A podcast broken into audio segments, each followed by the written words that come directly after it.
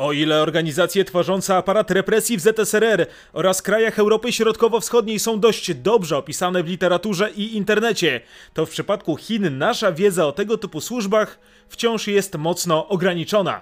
Postanowiłem to zmienić. Opiszę okres pierwszych 10 lat istnienia Chińskiej Republiki Ludowej, gdy organizacje łamiące społeczny opór wobec komunistów właśnie się formowały. Zapraszam na najnowszy epizod mojej serii oraz na stronę powojnie.sklep.pl, gdzie dostępna w sprzedaży jest moja książka.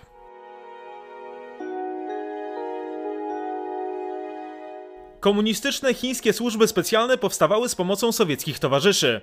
Aparat represji w Chińskiej Republice Ludowej był kopią tego w Związku Radzieckim. Jednak Chińczycy nie byli wobec Sowietów całkowicie otwarci. Wtajemniczali ich tylko częściowo wprowadzone przez siebie akcje. Nigdy nie pozwolili na to, aby ich służby były całkowicie zależne od Moskwy, tak jak miało to miejsce w przypadku krajów Europy Środkowo-Wschodniej. Zdawali sobie sprawę, że Stalin posiada w państwie środka własnych szpiegów. Iwan Zajcew, który do 1958 roku był rezydentem sowieckiego Ministerstwa Bezpieczeństwa Państwowego w Pekinie, był pod stałą obserwacją chińskich służb. Chińczycy próbowali ustalić, kto może przekazywać Sowietom ściśle tajne informacje z państwa środka. Tymczasem generalissimus kreował się na przyjaciela wielkiego azjatyckiego narodu. Szukając porozumienia z Mao, w 1949 roku poinformował go, że znajdujący się w jego otoczeniu dziennikarze Edgar Snow, Anna Louis Strong oraz Sidney Rittenberg są amerykańskimi agentami. Sowieci pomogli też Chińczykom stworzyć w Nankinie szkołę języków obcych, która tak naprawdę była placówką zajmującą się szkoleniem szpiegów. Najlepsi jej absolwenci byli potem wysyłani do Instytutu Stosunków Międzynarodowych w Moskwie oraz szkoły NKWD, gdzie byli doszkalani przez przyjaciół ze Związku Radzieckiego.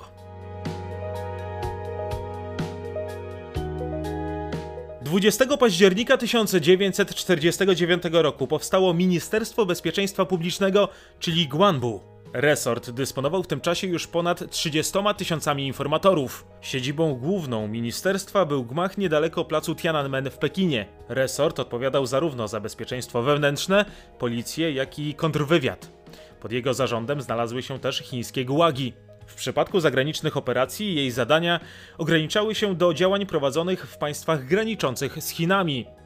Pierwszym szefem ministerstwa został Luo Ruiqing, nazywany chińskim dzierżyńskim. W swoim gabinecie miał podobno nawet portret bolszewickiego mordercy. Ruiqing w przeszłości zdobywał doświadczenie u sowieckich towarzyszy. Jeszcze przed II wojną światową uczył się technik oraz metod kontrwywiadowczych od oficerów GRU w Związku Radzieckim. W późniejszych latach silnie współpracował też z Armią Czerwoną. W 1945 roku został członkiem Komitetu Centralnego Komunistycznej Partii Chin. W tym czasie ściśle współpracował z Mao Zedongiem. Jako że lider chińskich komunistów zawsze mógł na nim polegać, to on otrzymał w 1949 roku najważniejsze stanowisko w komunistycznym aparacie represji.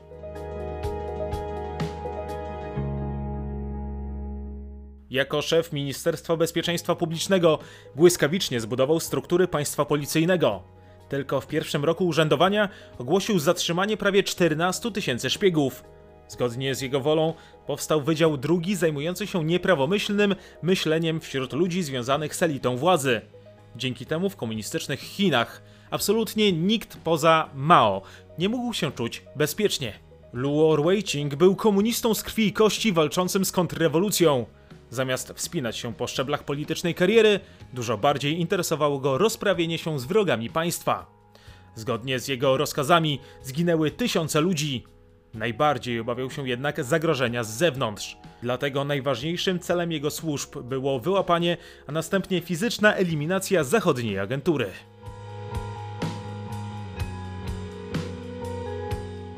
Pora na kolejną ważną postać aparatu represji w Chinach. W 1949 roku nowym szefem Centralnego Wydziału Spraw Społecznych, czyli Policji Politycznej Komunistycznej Partii Chin, został Li Kenong, który jednocześnie otrzymał nominację na szefa wywiadu wojskowego. W kolejnych miesiącach kontrolowane przez niego służby otwierały swoje oddziały na obszarze całych Chin. Li Kenong przez pierwszą połowę lat 50. zajmował się przede wszystkim rozbudowywaniem sieci wywiadowczej Wydziału Spraw Społecznych. Oddana praca dla reżimu wywindowała go do stanowiska wiceministra spraw zagranicznych w połowie lat 50.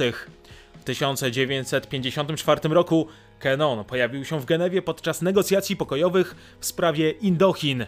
W następnym roku jego Wydział Spraw Społecznych zmieni nazwę na Biuro Śledcze Komitetu Centralnego, co jeszcze bardziej unaoczniło ścisłą współpracę służb z aparatem władzy.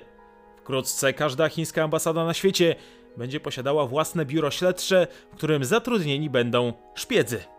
W 1956 roku Li Kenong zostanie włączony do Komitetu Centralnego Chińskiej Partii Komunistycznej. Jego autokratyczne rządy w służbach zakończą się dopiero w lutym 1962 roku, gdy umrze z powodu wylewu krwi do mózgu.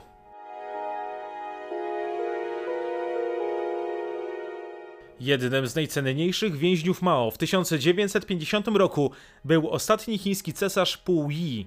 Komunistom w Pekinie przekazali go wcześniej Sowieci. Dawny chiński władca trafił do więzienia Xinjiang. Na miejscu usłyszał od jednego ze strażników, że w obecnych czasach cesarzem jest lud. Pu Yi był przesłuchiwany przez słynącego z brutalności szefa ośrodka reedukacji przestępców wojennych w Fushunie, Ling Yuana. Były monarcha nie sprawiał mu jednak wielkich problemów. Zgadzał się na ustępstwa. Był komunikatywny i posłuszny. Yuan stale chciał mieć go na oku, dlatego skierował go do zarządzanego przez siebie ośrodka penitencjarnego. Były cesarz spędził tam 10 lat i nie był to dla niego łatwy okres. Często był tam zastraszany i poniżany przez pozostałych więźniów. W sąsiednich celach swoje wyroki odsiadywali dawni urzędnicy oraz japońscy oficerowie, a także osoby związane z Kuomintangiem.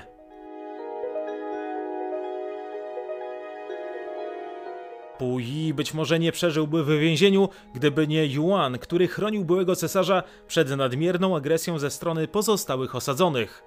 Nie był go jednak w stanie ochronić przed psychicznymi torturami. Więźniowie często szydzili z Pu Yi. Były cesarz musiał brać udział w debatach o wyższości komunizmu nad innymi systemami społeczno-polityczno-gospodarczymi. Ich uczestnicy, pytani o zdanie, zawsze musieli występować w roli obrońcy panującego reżimu. Ale w przypadku dawnego władcy nie zawsze tak było.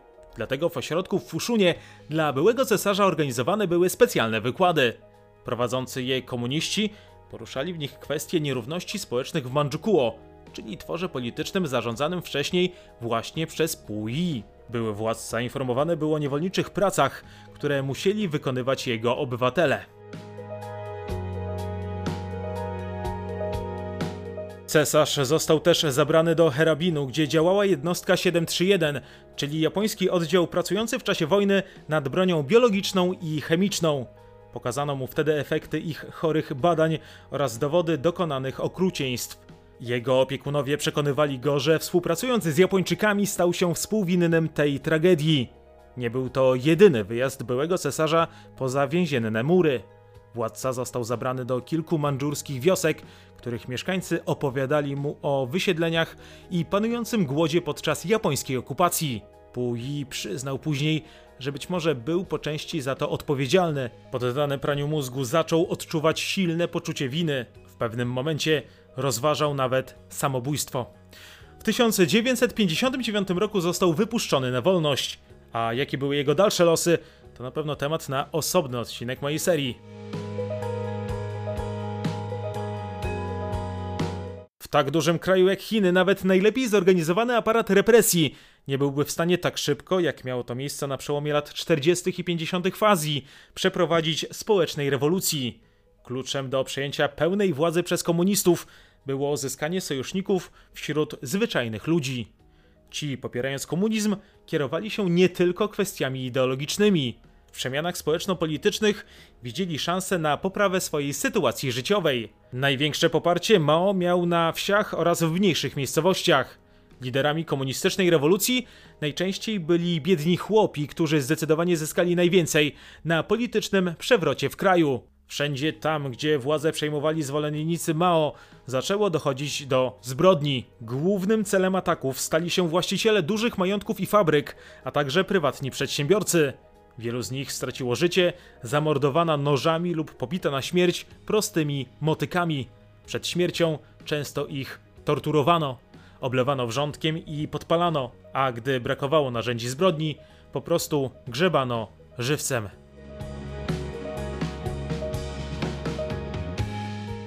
Rewolucja oznaczała tragedię również duchowieństwa. Ginęli pastorzy, a świątynie były rozgrabiane i palone.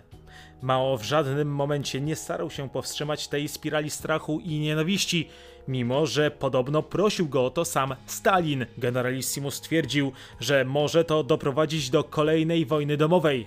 W obawie o własne zdrowie i życie wiele osób porzucało swoje posiadłości i ukrywało się na polach oraz w lasach, również zimą. Niektórzy woleli zamarznąć niż zostać zabitym przez rozwścieczonych komunistów. Ich majątki były dzielone pomiędzy najbiedniejszych mieszkańców wioski, ale na przemianach w Chinach tracili również zwolennicy Mao. Państwo, aby wyżywić armię, rekwirowało ogromne ilości zboża. Niektóre gospodarstwa straciły tym sposobem wszystkie swoje zapasy. Każdy, kto się na to nie zgadzał, był zabijany. Najtrudniejsza sytuacja była w Mandżurii, gdzie z głodu zginęło około 100 000 osób. W związku ze skalą zbrodni dokonywaną na społeczeństwie, w niektórych regionach Chin wybuchały bunty, szczególnie na południu kraju. Protesty były pacyfikowane przez wojsko. Żołnierze byli bardzo brutalni i bezwzględni. Zdarzały się sytuacje, gdy na oślep strzelali w kierunku tłumu. W mniejszych miejscowościach zapanował terror. Często mordowane były przypadkowe osoby. Bycie biednym jest chwalebne, głosiły propagandowe afisze. Przemiany społeczno-gospodarcze na chińskiej wsi doprowadziły do zmniejszenia się produkcji rolnej, w niektórych regionach nawet o 30%. Łącznie w pierwszych miesiącach po dojściu komunistów do władzy życie mogło stracić nawet 10 milionów Chińczyków. Po 1949 roku w Chinach zaczęły powstawać znane z ZSRR obozy pracy. Przez lata miliony niewinnych ludzi nieakceptujących komunistycznej władzy będzie reedukowana katorżniczą pracą. Formalnie do obozów mieli trafiać jedynie przestępcy, jednak zgodnie z konstytucją komunistycznego państwa każde działanie stanowiące zagrożenie dla tzw. dyktatury proletariatu było zbrodnią. W latach 50. wysyłani byli tam przede wszystkim bogaci właściciele ziemscy oraz chłopi sprzeciwiający się reformie rolnej, a także osoby uznane za kapitalistów. Organizacja pracy w obozach przypominała wojsko. Więźniowie dzieleni byli na szwadrony, kompanie, bataliony, oddziały i brygady. Kierowały nimi dwa typy dowódców. Jeden odpowiedzialny był za jakość wykonywanej pracy, drugi za odpowiednie przygotowanie propagandowe do wykonywanych zadań.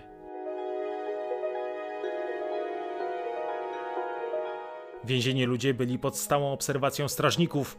Po przybyciu do obozu otrzymywali jeden mundur i parę gumowych butów. Oficjalnie więźniowie mieli otrzymywać posiłek 3 razy dziennie, jednak jedzenia w chińskich łagrach bez przerwy brakowało.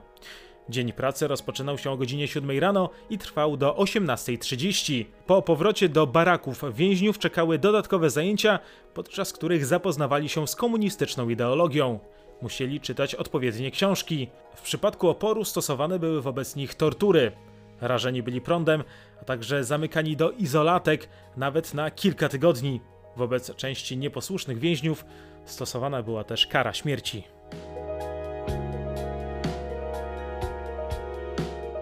Po śmierci Stalina relacje chińsko-sowieckie stały się bardzo napięte.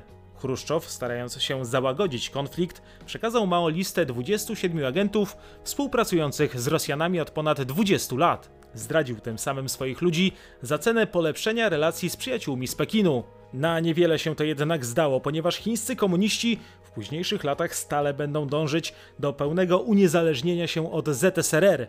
Z dużą dozą nieufności odnosili się również do przedstawicieli innych krajów bloku wschodniego. Ich dyplomaci byli dokładnie prześwietlani i stale obserwowani. Zebrane informacje Chińczycy wykorzystywali do celów politycznych. Na przykład w 1956 roku ustalili, że attaché prasowy węgierskiej ambasady Józef Szabo i jednocześnie pracownik tajnych służb wdał się w romans z żoną ambasadora Węgier.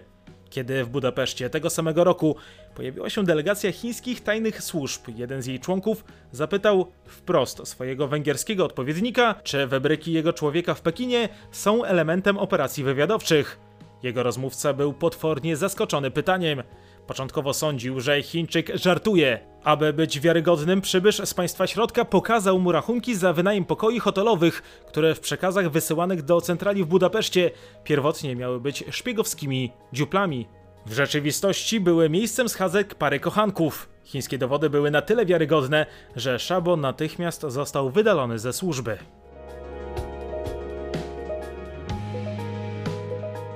W 1956 roku w Pekinie powstał Instytut Stosunków Międzynarodowych, którego nadrzędnym celem było powstrzymywanie kontrrewolucji. Znajdująca się pod zarządem ministra spraw zagranicznych instytucja zajmowała się szkoleniem szpiegów, którzy potem zasilali szeregi Państwowej Agencji Informacyjnej.